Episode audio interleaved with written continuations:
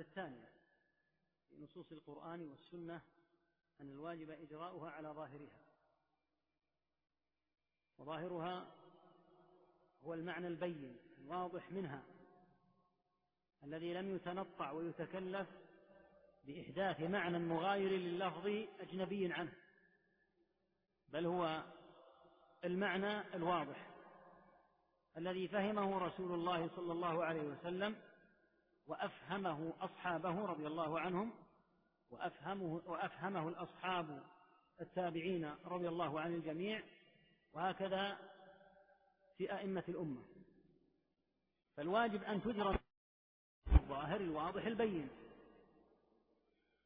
لأن النصوص إذا لم تجرى على ظاهرها وجعل لها احتمالات أن تدل على كذا. وعلى كذا وعلى كذا وعلى كذا بطل الاستدلال بأسره. ولهذا من الأمور الخطرة جدا أن يحدث للنصوص معاني. في كل فترة يحدث معنى. غير المعنى غير المعنى يحدث معنى غير المعنى الذي كان عليه السلف. ولهذا من الأمور المهمة في أمر الكتاب والسنة أن تفهم على وفق فهم السلف رضي الله عنهم. لأنهم خير الأمة بنص القرآن. كنتم خير أمة أخرجت للناس. وقال صلى الله عليه وسلم خير الناس قرني. ثم الذين يلونهم؟ ثم الذين يلونهم؟ فلا يمكن أن يكون هؤلاء الأخيار إلا على الاعتقاد الحق. وهذه الظواهر. من النصوص سواء في الصفات أو في غيرها قد دون فهم الصحابة رضي الله تعالى عنهم لها ولله الحمد. مدون مضبوط بالأسانيد التي يمكنك أن تعرف الصحيح من الضعيف فيما ورد عنهم فيها. وهذه الأمور بجعل المعاني تختلف. بحيث يكون للإسلام فهم في زمن الصحابة وفهم في زمننا هذا وفهم في زمن آخر. هذا في الحقيقة أنه باب من أبواب إضاعة الدين والعبث به وتجد المغرمين به ألد الناس عداء لمنهج الصحابة رضي الله عنهم. لأن منهج الصحابة رضي الله عنهم ومنهج السلف مضبوط. اللفظ واضح المعنى واضح الارتباط باللفظ. أما هم فيريدون كما يعبرون في مثل هذه الأزمة يريدون أن يفجروا الألفاظ كما يسمون. بمعنى أن يأتي لهذه الألفاظ بمعاني يعبث من خلالها بنصوص الكتاب والسنة. وهم يريدون هذا في الأمور العلمية يعني الاعتقادية والأمور العملية.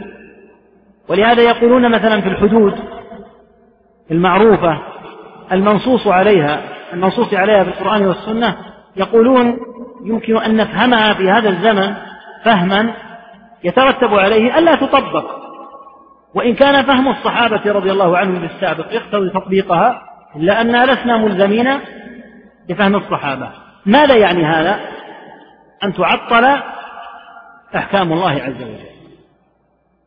ثم إن العبث بالظاهر البين الجلي قد سبقت, قد سبقت الباطنية إلى اللعب به. فلعبوا حتى بمعاني الصلاة وبمعاني الصوم. فقالت الباطنية قوله تعالى يا أيها الذين آمنوا كتب عليكم الصيام. الصيام هو الإمساك عن المفطرات بنية من طلوع الفجر إلى غياب الشمس. قالوا لا. الصيام هو الإمساك نعم. لكن عن ماذا؟ عن إفشاء سر الطائفة الباطنية. وبالتالي ما النتيجة؟ كل واشرب في رمضان هذا المعنى. فيكون للصوم معنى زمن السلف وعند عموم المسلمين ويكون للصوم عندهم معنى ولهذا سموا سموا بالباطنية يقولون لهذه النصوص باطن. والظواهر هذه للهمج الذين لا يفهمون الرعاء السذج الذين يقولون حلال حرام واجب محرم واجب مباح يقول دعوها اترك الأمر لهم. اتركهم يتوقفون عن أشياء يسمونها حراما ويلتزمون أشياء يسمونها واجبا لكن البواطن عندك كما قال القيم على لسانهم فدع الحلال مع الحرام لأهله فهما السياج لهم على البستان.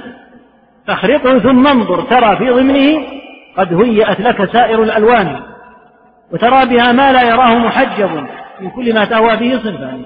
يعني ما في شيء اسمه حرام كل شيء يكون لك. عن طريق ماذا؟ عن طريق اللعب بالظاهر. فيكون المنهي عنه من الزنا يقول له معنى آخر غير الظاهر. ويكون المأمور به من الصيام ليس الإمساك عن المفطرات ويكون مأمور به من الصلوات من الصلاة ليست الصلاة ليست الصلوات الخمس هذه. وإنما أشخاص خمسة يوالون فمن والاهم فقد صلى. ومن أمسك بسر الطائفة فقد صام. وبالتالي فلا يصلون الصلوات ولا يصومون في رمضان عياذا بالله. كل هذا الأمر الفظيع والقلب للإسلام عن طريق ماذا؟ عن طريق ضرب الظاهر. يقول الظاهر من النصوص ليس مرادا وإنما للنصوص بواطن. ولهذا من المهم جدا أن يعلم أن نصوص الأسماء والصفات تضبط بفهم الصحابة رضي الله تعالى عنهم وأرضاهم. فمن جاء ليفهمها فهما آخر فهو ضال مضل. يريد أن يجعل هذه الألفاظ بلا معنى ويحدث لها معاني. ولهذا لا بد من النص على إجراء نصوص القرآن والسنة على الظاهر البين الواضح من معناها. الذي إذا تأملت الأحاديث الصحيحة عن النبي صلى الله عليه وسلم وإذا بها تعزز معنى اللفظ البين الواضح. وهكذا المروي عن الصحابة والتابعين رضي الله تعالى عنهم وأرضاهم. فالواجب أن تجرى على ظاهرها ولا تحرف. إذا حرفوها يسمونها تأويلا ما يسمون تحريفهم باسمه الحقيقي. يعني لو قلت للناس تعالوا نحرف القرآن تعال لو قلت تعالوا نحرف القرآن ما أطاعك أحد. لكن تقول أنا سأؤول القرآن. يعني كأنك ستفسره والواقع أن ما يفعلونه هو ضرب من ضروب التحريف والعبث وتغيير المعاني. وهذا ظهرت خطورته في هذا الزمن. على يد من يسمون بالعصرانيين ونحوهم ممن يريدون أن يلعبوا بالنصوص ويتنصلوا من مدلولها بحيث يكون دين الله عز وجل الموجود فيه ألفاظ تقبل أن تغير معانيها. ولهذا لا بد من جعل نصوص القرآن والسنة على ظاهرها البين الواضح المفهوم من قبل الصحابة رضي الله تعالى عنهم وأرضاهم والمفهوم المغاير له بدعة وضلالة سواء كان مفهوم المعتزلة أو الجهمية أو الرافضة أو الخوارج أو المتأخرين العابثين بدين الله الذين يريدون أن تجرى الأمة على سنن الغرب النصراني. وإنما يفهم القرآن والسنة على وفق فهم السلف الصالح رضي الله تعالى عنهم فهذا لا بد من ضبطه حتى لا يلعب بنصوص القرآن والسنة. نعم. أما السمع فقوله تعالى نزل به الروح الأمين على قلبك لتكون من المنذرين بلسان عربي مبين وقوله إنا أنزلناه قرآنا عربيا لعلكم تعقلون وقوله إنا جعلناه قرآنا عربيا لعلكم تعقلون. وهذا يدل على وجوب فهمه على ما يقتضيه ظاهره باللسان العربي إلا أن يمنع منه دليل شرعي. نعم هذه الآيات ذكرت أن القرآن نزل بلسان العرب. وبالتالي يفهم على ثمن اللغة العربية مضبوطا بفهم الصحابة رضي الله عنهم. تأمل قوله تعالى إنا أنزلناه قرآنا عربيا ثم قال لعلكم تعقلون. يعني لأجل أن تتعقلوه وتفهموه. فإنك إذا كنت عربيا أو كنت غير عربي لكن تعلمت العربية فإنك تفهم النصوص. لأن الله أنزلها بلسان العرب. فمن عرف لسان العرب وإن كان الاكتفاء بلسان العرب لا يصح لسان العرب مضموما إليه العلم الشرعي. ليس معناه أن يتعلم اللغة العربية فيكون عالما بالقرآن. لا لكن الله أنزله بلسان العرب الذي فيه ألفاظ. هذه الألفاظ هي قوالب للمعاني.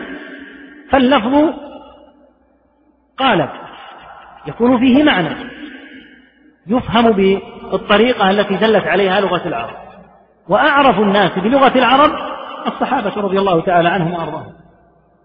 ولهذا لم يكونوا بحاجة إلى أن يتعلموا مثلنا العربية. حتى يعرفوا الفاعل من المفعول ويعرفوا أمر الحال ونحو. لأنها كانت عندهم بالسليقة فلهذا كانوا يفهمون القرآن فهما دقيقا رضي الله تعالى عنهم وأرضاهم. وعلى هذا فقوله إنا جعلناه قرآنا عربيا لعلكم تعقلون فيه بيان لأنه جعل بهذا اللسان العظيم حتى يتعقل ويفهم لمن كان يعرف لسان العرب. مضموما إليه فهم الصحابة فهم الصحابة رضي الله عنهم كما قلنا نعم وقد ذم الله تعالى اليهود على تحريفهم وبين أنهم بتحريفهم من أبعد الناس عن الإيمان فقال نعم التحريف ضد إجراء اللفظ على ظاهره.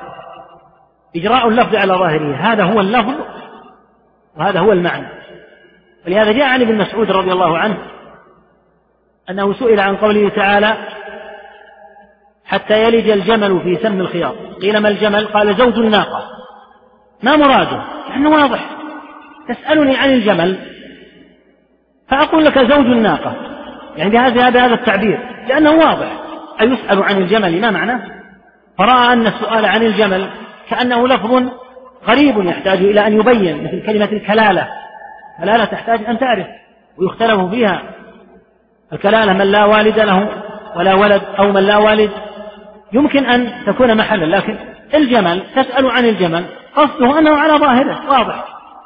ولهذا ثبت عن النبي صلى الله عليه وسلم كما في البخاري أن أحد الصحابة رضي الله عنهم سأله عن قوله تعالى الذين يحشرون على وجوههم إلى جهنم. فقال يا رسول الله يحشر الكافر على وجهه؟ قال أليس الذي أمشاه في الدنيا على رجليه؟ قادرا على أن يمشيه في الآخرة على وجهه يعني حتى يضبط الظاهر. نعم يحشر على وجهه. وأمر القيامة ليس كأمر الدنيا. فإذا تعجبت من أن يحشر على وجهه فالذي أمشاه في الدنيا على رجليه سيحشره في الآخرة على وجهه. حتى يضبط أمر الظاهر ولا يغير. فالتحريف ضد للظاهر لأنه يأتي إلى اللفظ البين فيغير معناه. وقد ذم الله عز وجل اليهود على تحريفهم حيث عدلوا عن الظاهر البين إلى صرفه إلى معاني يريدونها كما يفعل خلفاؤهم من أهل التعطيل وأهل البدع. نعم. فقال أفتطمعون أن يؤمنوا لكم وقد كان فريق منهم يسمعون كلام الله ثم يحرفونه من بعد ما عقلوه وهم يعلمون. يحرفونه من بعد ما عقلوه فهموا. وعرفوا المعنى لكن لا يريدونه. فماذا فعلوا؟ حرفوا غيروا. كما فعل أهل التعطيل من المعتزلة والجهمية وأضرابهم ومن سائرهم من الأشعرية وغيرهم. فهؤلاء قد عبثوا بالنصوص. ولهذا ذم الله عز وجل من هذا صنيعه حرف اللفظ بعد ما عقله. واتضح له وتبين وتجلى.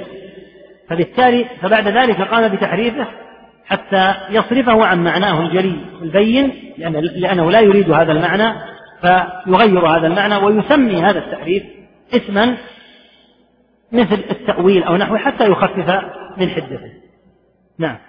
وقال تعالى من الذين هادوا يحرفون الكلم عن مواضعه ويقولون سمعنا وعصينا الآية.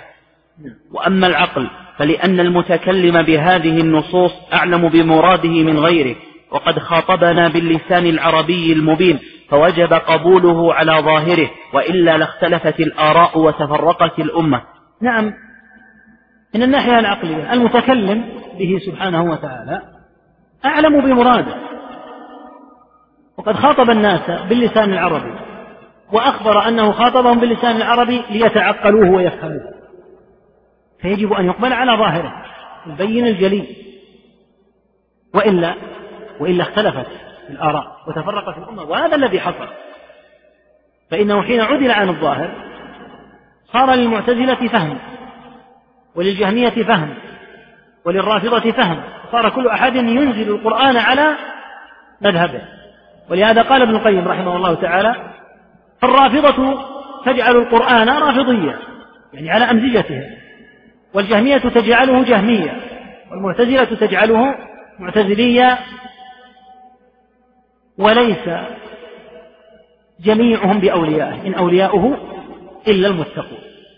ليس أولياء ليس ليس أولياءه وحملته هؤلاء المبتدعة بل أولياؤه المتقون. لا تصور يا ابني لا تصور بسم الله تصور فالحاصل أن دليل العقل على هذا دليل العقل في هذا جلي واضح أن الرب تكلم وخاطب العقل وخاطب الناس بهذا اللسان العربي البين فالواجب أن يؤخذ على ثمن لغة العرب لا أن يصرف ويحرف ها هنا وها هنا وإلا وقع ما وقع من الاختلاف والفرقة في الأمة. نعم. القاعدة الثانية الواجب في نصوص القرآن والسنة إجراؤها على ظاهرها دون تحريف. القاعدة الثالثة. عفوا. القاعدة الثالثة ظواهر نصوص الصفات معلومة لنا باعتبار ومجهولة, ومجهولة لنا باعتبار آخر. فباعتبار المعنى هي معلومة وباعتبار الكيفية التي هي عليها مجهولة. نعم. هذه الصفات العظيمة الجليلة من حيث معناها معروفة. كما قال مالك رحمه الله في كلامه المسدد الموفق. الاستواء معلوم يعني معلوم المعنى. فهذه الظواهر معلومة لنا من جهة معناها لكن من جهة كيفياتها تقدم مرات أنها مجهولة ولا يمكن أن يحاط بالله تعالى علما. إذا فهي معروف هذه الظواهر معلومة لنا باعتبار وهو المعنى. مجهولة لنا باعتبار وهو كيفية الاتصال بهذه الصفة. فالاستواء إذا قيل لك ما معناه يسهل أن تبين معناه. الاستواء معلوم. الاستواء هو العلو على العرش والارتفاع عليه كما فسره السلف. لكن كيفية الاستواء؟ هذه هي المجهولة نعم. وقد دل على ذلك السمع والعقل. أما السمع فمنه قوله تعالى كتاب أنزلناه إليك مبارك ليدبروا آياته وليتذكر أولو الألباب وقوله تعالى إنا جعلناه قرآنا عربيا لعلكم تعقلون وقوله جل ذكره وأنزلنا إليك الذكر لتبين للناس ما نزل إليهم ولعلهم يتفكرون والتدبر لا يكون إلا فيما يمكن الوصول إلى فهمه ليتذكر الإنسان بما, فه بما فهمه منه. بما؟ بما فهمه منه. نعم. الله تعالى أمر بأن يتدبر القرآن. كتاب أنزلناه إليك مبارك ليتدبروا آياته وليتذكر أولو الألباب. قال إنا جعلناه قرآنا عربيا لعلكم تعقلون. وأنزلنا إليك الذكر لتبين للناس ما نزل إليهم ولعلهم يتفكرون. لا يمكن أن يتم التدبر إلا إذا كان هذا الشيء الذي تتدبره يمكن أن يوصل إلى معناه ويفهم. أما أن تتدبر ما لا تعرف المعنى فهذا أمر محال. ولهذا أمر الله بالتدبر لا يمكن أن يتأتى ويتحقق إلا متى؟ إلا إذا كان هناك خطوة تسبقه وهو أن يفهم المعنى. أما أن تتدبر ما لا تفهم معناه فهذا محال. إذا التدبر لا بد أن يسبق بالفهم لأن التدبر أعمق من مجرد أن تفهمه فهما عاما. فتفهم المفردة وتفهم اللفظ وتفهم المعنى. فعند ذلك تستطيع أن تتدبر. أما إذا لم تفهم المعنى أصلا فإن من المحال أن تتدبر. فأمر الله بالتدبر دال على أن المعنى مفهوم. كما قال مالك الاستواء معلوم أي معلوم المعنى. وكون القرآن عربيا ليعقله من يفهم العربية يدل على أن معناه معلوم. وإلا, وإلا لما كان فرق وإلا لما كان. وإلا لما كان فرق بين أن يكون باللغة العربية أو غيرها. نعم لما ذكر الله أنه بلسان العرب. نزل. ليكون العالم بلسان العربي قادرا على تدبره. وإلا فلو لم يمكن أصلا أن يفهم نهائيا ولا يعرف معناه. لما كان هناك فرق بين أن ينزل باللغة العربية أو بغيرها. لكن كونه نزل بلسان العربي لعلكم تعقلون يدل على أن الذي يفهم لسان العربي يمكن أن يتعقله ويتدبره. وإلا لو كان لا يتعقل ولا يفهم أصلا لما كان هناك فرق بين أن ينزل بلغة العرب أو بلغة العجم لأنه على هذا التقدير لن يفهم سواء نزل بأحرف عربية أو بأعجمية. نعم. وبيان النبي صلى الله عليه وسلم القرآن للناس شامل لبيان لفظه وبيان معناه. لا شك أن النبي عليه الصلاة والسلام ما قال الله لتبين للناس ما نزل إليهم يبين المعنى ويوضحه. وهذا التبيين منه للمعنى عليه الصلاة والسلام تارة يكون بالقول وتارة يكون بالفعل صلوات الله وسلامه عليه. فمهمته مهمة التبليغ والبيان صلوات الله وسلامه عليه وبيانه شامل لهذا. فيبين اللفظ الذي أنزل الله ويوصله إلى الناس ويبين معناه. نعم. وأما العقل فلأن من المحال أن ينزل الله تعالى كتابا أو يتكلم رسوله صلى الله أو يتكلم. أو يتكلم رسوله صلى الله عليه وسلم بكلام أعد أو يتكلم رسوله وأما العقل. أو, أو ي... وأما العقل. فلأن من المحال أن ينزل الله تعالى كتابا أو يتكلم رسوله صلى الله عليه وسلم بكلام يقصد بهذا الكتاب يقصد بهذا الكتاب وهذا الكلام أن يكون هداية للخلق ويبقى في أعظم الأمور وأشدها ضرورة مجهول, مجهول المعنى. مجهول؟ المعنى بمنزلة الحروف الهجائية التي لا يفهم منها شيء لأن ذلك من السفه الذي تأباه حكمة الله تعالى. وقد قال الله تعالى عن كتابه كتاب أحكمت آياته ثم فصلت من لدن حكيم خبير. نعم. يستحيل. الحكيم العليم الذي يضع الأمور في مواضعها سبحانه وتعالى أن ينزل كتابا ثم يكون أهم ما ينبغي أن يعلم وهو العلم بالله عز وجل الذي الحاجة إليه أشد من الحاجة إلى أي شيء أشد حتى من الحاجة إلى الطعام والشراب. يبقى ملتبسا غير واضح غير بين بمنزلة حروف المعجم لا يدرى ما الذي يليق بالله وما الذي لا يليق به؟ هذا أمر محال. والحكيم سبحانه وتعالى فأبى حكمته أن يكون كتابه على هذا. بل هو سبحانه وتعالى الحكيم العليم الذي يعلم أن حاجة خلقه إلى العلم بصفاته أعظم من حاجتهم إلى كل شيء. لهذا لا بد أن يكون واضح المعنى. ولهذا روى الشافعي رحمه الله تعالى رواية نفيسة جدا عن الإمام مالك شيخه رحمهما الله.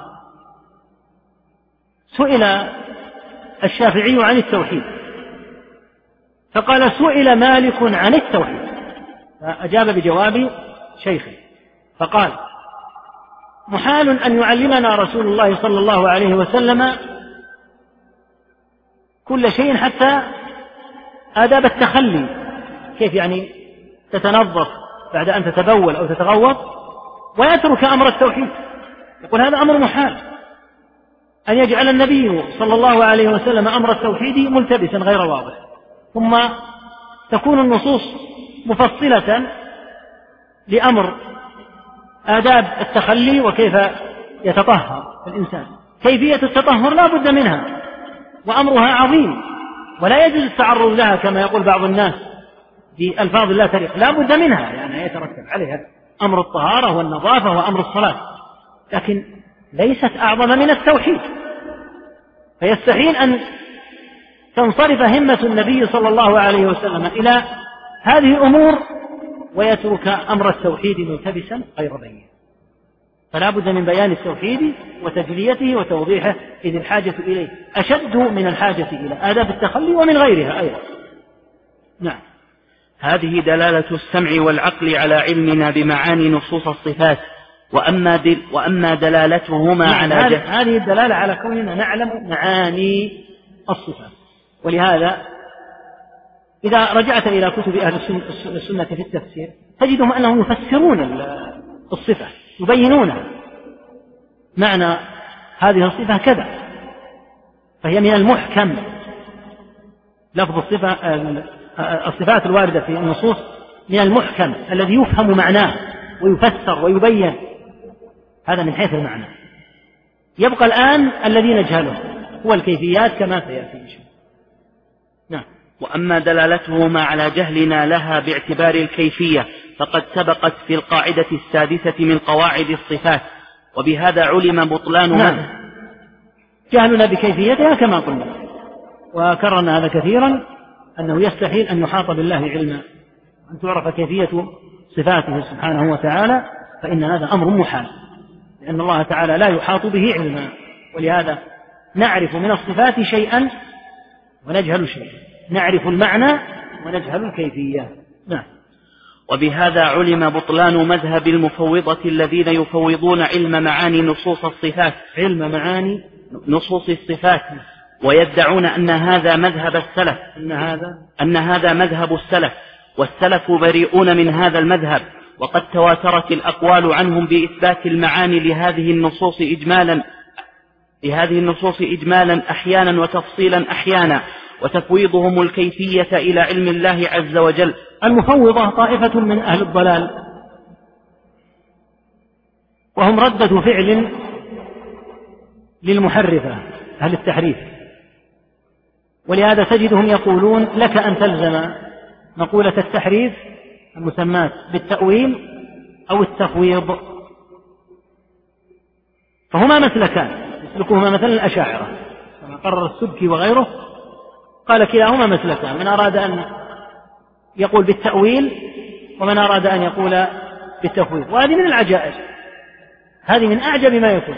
إن كان التأويل هو الصواب فالتفويض باطل وإن كان التفويض هو الصواب فالتأويل باطل. أما أن يقال لك أن تفوض ولك أن تؤول فهذه ألاعيب لا يمكن أن تكون النصوص بمثل هذا الحد ولا سيما النصوص العظيمة المتعلقة بالصفات. كلا المسلكين التحريف المسمى بالتأويل والتفويض الذي يزعم أهله أنه مذهب السلف. والسلف منه براء. يقولون إن السلف رضي الله تعالى عنهم وأرضاهم يقولون المعنى غير معلوم. هذا معنى التفويض. يعني أنه يفوض المعنى. تقدم أن منهج أهل الحق تفويض الكيفية مع العلم بالمعنى. هم يزعمون أن السلف يفوضون المعنى والكيفية جميعا. ويقولون هذا أسلم. فيقولون مذهب السلف أسلم. ومذهب الخلف أعلم وأحكم. وهذا كلام كما قال الشيخ الإسلام متناقض أيضا. لأن العلم والحكمة فيها السلامة. ما تجعل السلامة على حد. كأن الذي يسلم ليس أهل العلم والحكمة. فالعلم والحكمة معها, معها السلامة. أما تجعل السلامة على حد. والعلم والحكمة على حد. كأن العلم والحكمة لا سلامة فيها. وكأن السلامة تتم بدون علم وحكمة. فهذا كلام متهاتر متناقض. ويزعمون أن مذهب السلف أنهم يقولون لا نخوض أصلا في هذه الصفات ولا نبين معانيها ونقول إن المعاني غير معلومة. وهذا من الكذب على السلف بلا ريب. ونقول بيننا وبينكم في الأسانيد الواردة عن السلف بأسانيد صحيحة رضي الله عنهم في تفسير الصفات وتبيين معانيها وتوضيحها. ما تقولون فيها. كيف تقولون إن مذهب السلف رضي الله عنهم إن مذهب السلف عدم العلم بالمعنى وهم يفسرون المعنى. ولهذا قال شيخ الإسلام وغيره من أهل السنة قالوا إن الذين ينسبون هذا إلى السلف إما كاذبون عليهم أو جاهلون بمذهب السلف. إما أنهم وهذا ليس بغريب يا أخوة لأن جهل المتكلمين بمذهب السلف كبير جدا. إذ لا يعرفون حتى الكتب المسندة عن النبي عليه الصلاة والسلام. وهذا أمر فيهم فاش منتشر. لا يعرفون كثيرا من كتب السنة. لهذا يقول شيخ الإسلام في بعض أكابرهم يقول لم يطلع على البخاري إلا بالسماع. ما يدري ما يعرف. وإنما يسمع كما يسمع العامي أن هناك كتابا اسمه صحيح البخاري. فكيف ينسب هذا إلى السلف رضي الله تعالى عنهم وأرضاهم قولا وهو لا يدري بأقوال النبي صلى الله عليه وسلم فضلا عن أن يدري بأقوال السلف. الحاصل أن مذهب المفوضة حاصله أن المعنى غير معلوم. بمعنى أن هذه الصفات غير معلومة نهائيا. وهذا مع ما تقدم من أظهر الأمور كذبا على المعاني. وحتى يتبين لك ذلك تأمل قوله تعالى إن بطش ربك لشديد. ألا تستشعر الخوف؟ بلى. وتأمل قوله تبارك وتعالى الرحمن الرحيم. ألا تستشعر الرجاء؟ بلى. لما خفت في الآية الأولى ورجوت في الآية الثانية؟ لأنك تعرف معنى البطش. فخفت. وفي, وفي الآية الثانية تعرف معنى الرحمة فرجوت. ولهذا لما كان المؤمن مأمورا أن يكون بين الخوف والرجاء ذكر الله آيات في صفاته تستدعي الرجاء وصفات وآيات في صفاته تستدعي الخوف. وربما كانت في آية واحدة كقوله تبارك وتعالى ويحذركم الله نفسه وهذا من أبلغ وأشد وأش وأخطر التخويف. أن يحذر الله بنفسه. فلما كان هذا التخويف بالغا مبلغا عظيما يمكن أن يؤدي إلى اليأس قرنه الله بقوله والله رؤوف بالعباد. حتى تخاف في الأول وترجو في الأخير. فتجمع بين الخوف والرجاء كما أمر الله بذلك. نبئ عبادي أني أنا الغفور الرحيم فترجو وأن عذابي هو العذاب الأليم فتخاف. والمؤمن مأمور أن يكون بين الخوف والرجاء. كما قال تعالى إنهم كانوا يسارعون في الخيرات ويدعوننا رغبا ورهبا. رغبا ورهبا فيكون المؤمن راغبا راهبا. ولهذا ذكر الله الآيات التي تستدعي منك الرغبة والرجاء مقرونة بالآيات التي تستدعي منك الخوف والرهبة. لأنك تفهم المعنى. ولو لم تكن فاهما للمعنى لكان معنى قوله إن بطش ربك لشديد لا يحرك فيك ساكنا بالخوف وكان معنى قوله الرحمن الرحيم لا يحرك فيك ساكنا بالرجاء. وكنت تقرأ هذه الآية ويحذركم الله نفسه. الله رؤوف بالعباد. فتمضي عليها لا تدري ما معناه وهذا غير صحيح. يعرف كل متأمل للقرآن أن هذه الآيات فيها ما يستدعي الخوف وما يستدعي الرجاء. لما وجد عندك الخوف هنا والرجاء هنا لأنك تفهم المعنى. فالقول بأن المعنى غير مفهوم كذب على النصوص نفسها وكذب على السلف الصالح رضي الله عنه. ولو أن هؤلاء المفوضة قالوا هذا مذهبنا نرتضيه لكان الخطب أخف على ما فيه من الشر. لكن الإشكال أنهم نسبوه للسلف وزعموا أن هذا هو مذهب السلف فألبسوا على كثير من الناس.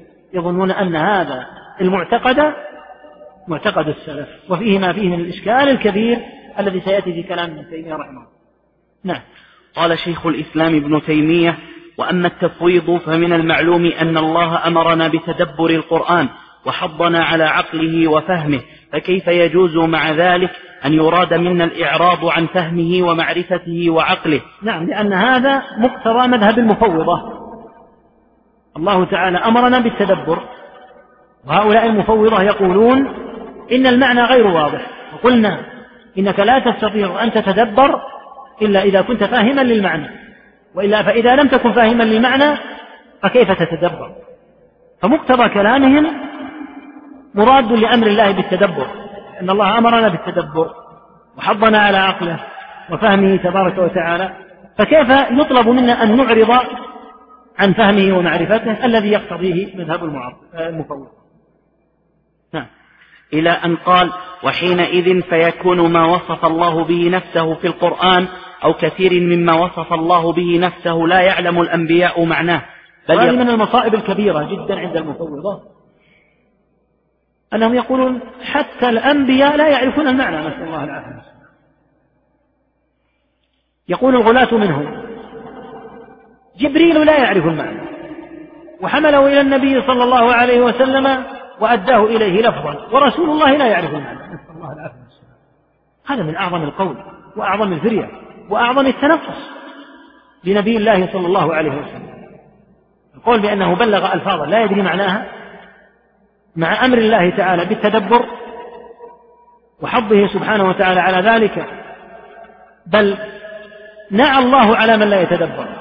فقال أفلا يتدبرون القرآن أم على قلوب أقفالها؟ فمقتضى مذهب المفوضة أنه لا يمكن أن يتدبر لأن المعنى غير واضح ثم لا يكتفون كما قلنا بنسبة هذا إلى السلف بل يقولون إن النبي والعياذ بالله من هذه القالة يقول إن النبي صلى الله عليه وسلم لا يعرف ما بلغه ولا يفهم معناه. هذه مقولات خطرة للغاية يلزم عليها لوازم شنيعة. نسأل الله العافية. نعم. بل يقولون كلاما لا يعقلون معناه. قال ومعلوم أن هذا قدح في القرآن والأنبياء إذ كان الله أنزل القرآن وأخبر أنه جعله هدى وبيانا للناس وأمر الرسول صلى الله عليه وسلم أن يبلغ البلاغ المبين وأن يبين للناس ما نزل إليهم وأمر بتدبر القرآن وعقله.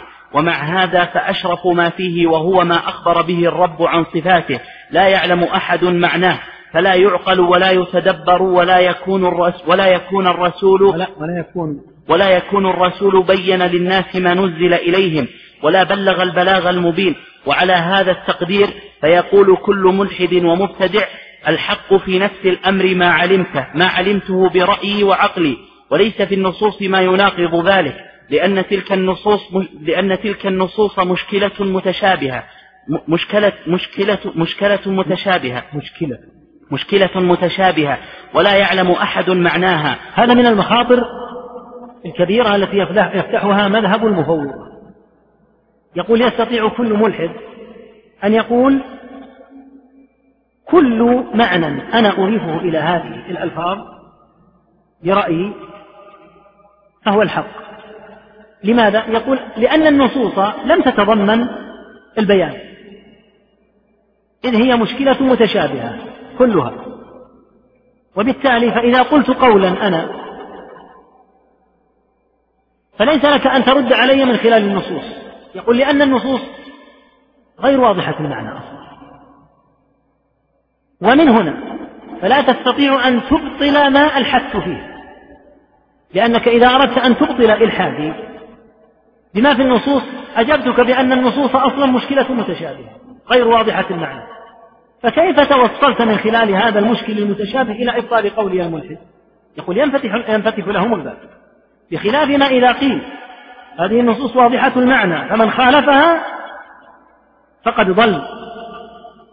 أما إذا قيل إن المعاني غير واضحة فلو أتى إنسان بأقوال ملحدة كمقولات الباطنية أو غيرها وقلت إنك خالفت النصوص يقول, يقول لك وهل للنصوص معنى أصلا حتى, أصلا حتى أخالفه؟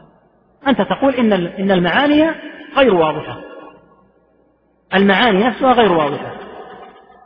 فينفتح باب جلب معاني فيها إلحاد.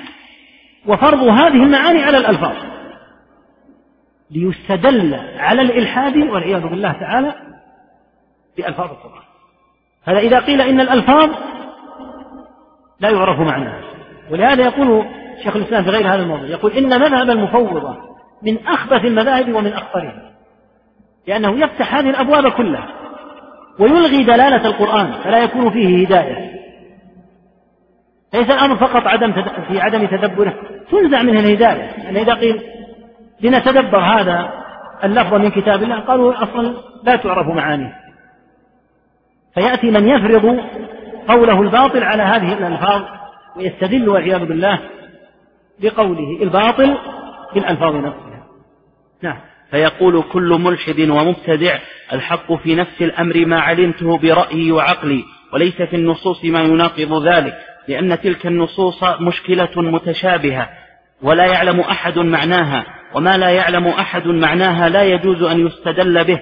فيبقى هذا الكلام سدا لباب الهدى والبيان من جهة الأنبياء وفتحا لباب من يعارضهم ويقول إن الهدى والبيان, والبيان في طريقنا لا في طريق الأنبياء. نعم كما قالت الفلاسفة. الفلاسفة تقول الهدى والبيان في طريقنا نحن. أما الأنبياء فليس الهدى والبيان في طريقهم. لما؟ لأن معاني الألفاظ التي أتوا بها غير واضحة. وبالتالي سدوا باب الهداية من جهة الألفاظ.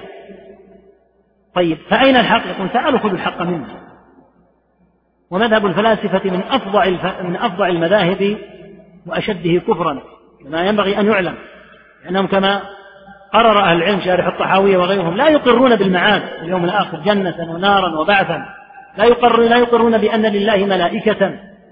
لا يقرون بحقيقة النبوة. لا يقرر وبالتالي لا يقرون بالكتب والرسل. فمذهبهم في غاية الفواحش فإذا قيل بهذا في ألفاظ القرآن أنها معانيها غير واضحة وأنها بمنزلة حروف المعجم. سد باب الهداية من جهة القرآن وفتح لهؤلاء أن يدعوا أن الهداية من طريقهم لا من طريق الأنبياء. نسأل الله العافية. نعم. لأننا نحن نعلم ما نقول ونبينه بالأدلة العقلية. والأنبياء لم يعلموا ما يقولون فضلا عن أن, بي أن يبينوا مرادهم. يعني هذا بقية كلام هذه بقية كلام الملاحدة كالفلاسفة وغيرهم. يقولون نحن نقول كلاما ونفهم معناه. وعلى مذهب المفوضة الأنبياء تقول كلاما وهم لم يفهموا معناه. فيقولون نحن منهجنا أسلم وأصلح للعباد. لأننا نقول كلاما ونبين والأنبياء تقول كلاما ولا تبين. إذ يقولون ألفاظا وهم لا يعون معناها. نسأل الله العافية. وهذا جل لك الآن وجها من وجوه الخطورة في مذهب المفوضة. لأنه إذا قيل بهذا فكأنه يسد الباب من جهة أخذ الهداية من النصوص ويقدح في طريقة الأنبياء لأنهم لم يعلموا ما يقولون فضلا عن أن يبينوا. يقولون لا يعرفون القول الذي بلغوه. فضلا عن أن يستطيعوا أن يبينوا المراد من هذا القول. قالوا إذا فيسد باب الهداية من جهة الأنبياء وينفتح لأهل الإلحاد. عياذا بالله من قال نعم. فتبين أن قول أهل التفويض الذين يزعمون أنهم متبعون للسنة والسلف من شر أقوال أهل البدع والإلحاد. انتهى كلام الشيخ رحمه الله وهو كلام سديد من ذي رأي رشيد. وما عليه مزيد. رحمه الله تعالى رحمة واسعة وجمعنا به في جنات النعيم. اللهم آمين ورحمة الله عليهم جميعا وأجل الله لهم المثوبة وجمعنا بهم في دار كرامته. تبقى القاعدة الرابعة هذه آه، لعل الدرس غدا يبدأ بها إن شاء الله تعالى مع أخينا الشيخ سهل لأنها سيتفرع عليها كلام في انقسام الناس إلى الأقسام هذه ويطول الكلام فيها في الحقيقة فتحتاج إلى مزيد بيان فتبدأون غدا إن شاء الله من هذه القاعدة القاعدة الرابعة في ظواهر النصوص.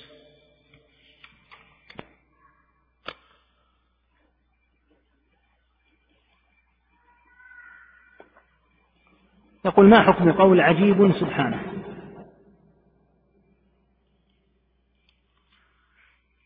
وأنه قال يعني أن هذا الأمر الذي وقع في أقدار الله عز وجل أمر عجيب وغريب أما أن يقول إن الله عجيب هكذا ففيه إشكال.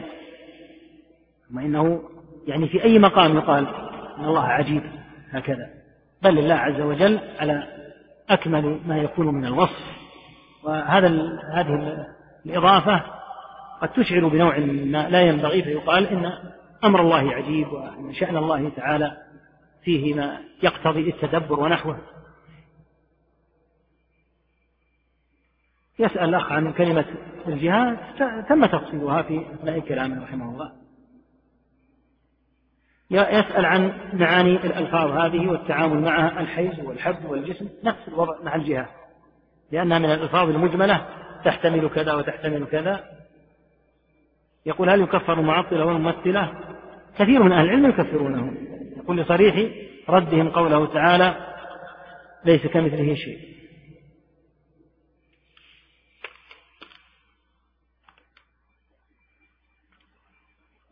يسأل الأخ عن دعاء النوازل. لأهل العلم فيه كلام. هل هو متوقف على إذن ولي الأمر؟ فمن أهل العلم من يقول هذا ومنهم من يقول أنه غير متوقف. على إذنه. بل إذا وجد الأمر النازل المدلهم الشديد وليس أي أمر لكن الأمر الملم العظيم فإنه يقنت. ثم فأمر القنوت في النوازل لا إشكال فيه. لكن كلام أهل العلم في هل يتوقف هذا على قنوت على إذن ولي الأمر؟ فمنهم من يقول بهذا. يقول بدليل أن النبي عليه الصلاة والسلام كان هو الذي يقنت في المدينة. ومنهم من يقول إنه لا يتوقف. لأن النبي عليه الصلاة والسلام حين قنت يكون هذا من باب التشريع فيكون في هذا آه، تسنن في اتباعه عليه الصلاة والسلام. يسأل عن عقيدة الرافضة في باب الأسماء والصفات. الرافضة في مثل هذه الأبواب تبع للمعتزلة لأنهم ليس لهم كما يقول شيخ الإسلام لا يقومون بأنفسهم لا يقومون إلا بغيرهم. فجميع ما عندهم هو كما يقول شيخ الإسلام في أثناء نقاشه لابن المطهر يقول هذا الذي قلته هو قول المعتزلة نقلته نقل المسطرة ينقل ينقلون كلام المعتزلة فهم في هذا تبع للمعتزلة. إذ جعلوا دينهم وديدنهم أمر الإمامة وأهملوا بقية الأبواب ثم التفتوا فصاروا فيها تبعا لغيرهم. فهم كما يقول شيخ الإسلام لا يقومون بأنفسهم إنما يقومون بغيرهم. الأخ يسأل عن إعادة شرح دلالة الالتزام لعلك ترجع إليه ما دام الأخوة في الموقع وفروا الدروس. من الصعب أن يعني يعاد مرة أخرى إليها ما دامت الدروس موجودة في الموقع في المسجد تستطيع أن تراجعها يقول إذا قام مجتهد بالاجتهاد في مسألة معينة وقد خالف الإجماع هل له العمل باجتهاده أم يلزم بالإجماع؟ إذا كان الإجماع منعقدا قطعا مؤكدا. فلا يجوز خلافه لأن الإجماع أحد الأدلة. والإجماع المنضبط هو إجماع الصحابة تابعين أهل القرون المفضلة. فليس لأحد أن يخرج على إجماع الأمة. وكونه يقول إني اجتهدت اجتهادا توصلت من خلافه من خلاله إلى خلاف الإجماع المضبوط المؤكد هذا من وساوس الشيطان الرجيم. لأن مقتضاه أن الأمة كانت غير عالمة بالقول الصواب حتى مضت القرون فوجد هذا وعرف الصواب. هذا قول العاقل يتنزه عنه مجرد تدبره يبين ما فيه من البلاء والإشكال. فإذا كان الإجماع حقا إجماعا أن بعض الناس يتساهل بكلمة الإجماع أجمعوا على كذا وليس والمسألة ليست محل إجماع. فإذا تحقق الإجماع فليس لأحد أن يخرج عليه لأن الأدلة ثلاثة القرآن والسنة والإجماع المنضبط المؤكد. لأن لأن النبي عليه الصلاة والسلام قال ما كان الله ليجمع أمتي على ضلالة. فلا تجتمع أمة محمد صلى الله عليه وسلم على ضلالة وتمشي على هذه الضلالة زمن الصحابة والتابعين وأتباع التابعين حتى خرج في هذا الزمن شخص اكتشف أن الصواب على خلاف ما كانت عليه القرون السابقة. هذا أمر لا يجوز اعتقاده أصلا فضلا عن أن يجوز آه، مباشرة ولهذا من نفيس ما قال عمر بن عبد العزيز رحمه الله تعالى فيما رواه الأجري وغيره يقول فإن قلت فأين آية كذا؟ يعني كأنك الآن انتبهت إلى نص يدل على ما تزعم. فقد قرأوا يعني السلف. فقد قرأوا منه ما قرأتم وعلموا منه ما جهلتم. قل السلف قرأوا نفس ما قرأت. لكن ما الفرق بينك وبينهم؟ أنهم علموا الشيء الذي جهلته.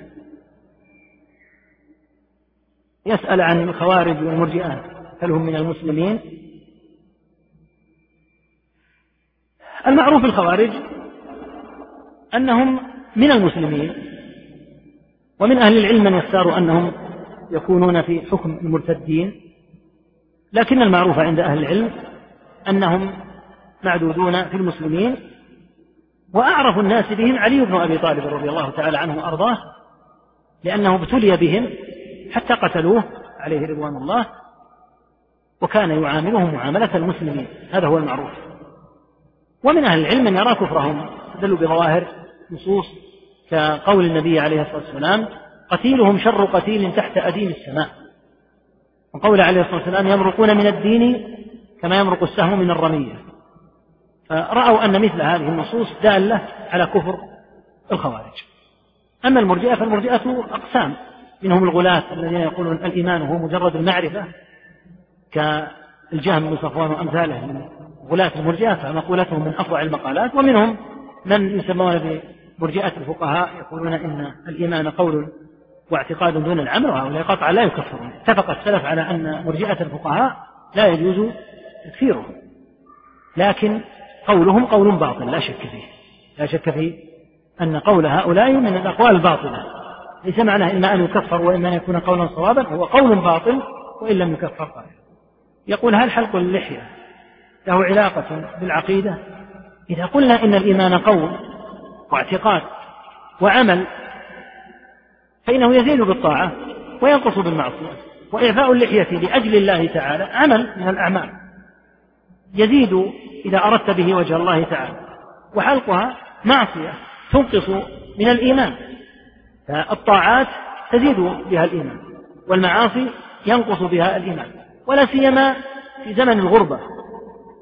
إذا قل من يستمسكون بمثل هذه السنن فإن المحافظة عليها كأن تحافظ المرأة على حجابها في زمن يشتد فيه السفور. يكون أجرها أعظم. يحافظ المؤمن على أمر لحيته بأن لا يتعرض لها بتقصير وعبث أو حلق. فهو بهذا الاعتبار إذا أراد الله يكون يكون قد عمل عملا زاد به إيمانه. فإن حلقها يكون قد عامل معصية ينقص بها إيمانه وهكذا. شأن اللحية شأن الواجبات الأخرى لأنها بلا شك من الواجبات. فمن أدى الواجبات زاد إيمانه ومن أخل بها نقص إيمانه والله تعالى أعلم وصلى الله وسلم على نبينا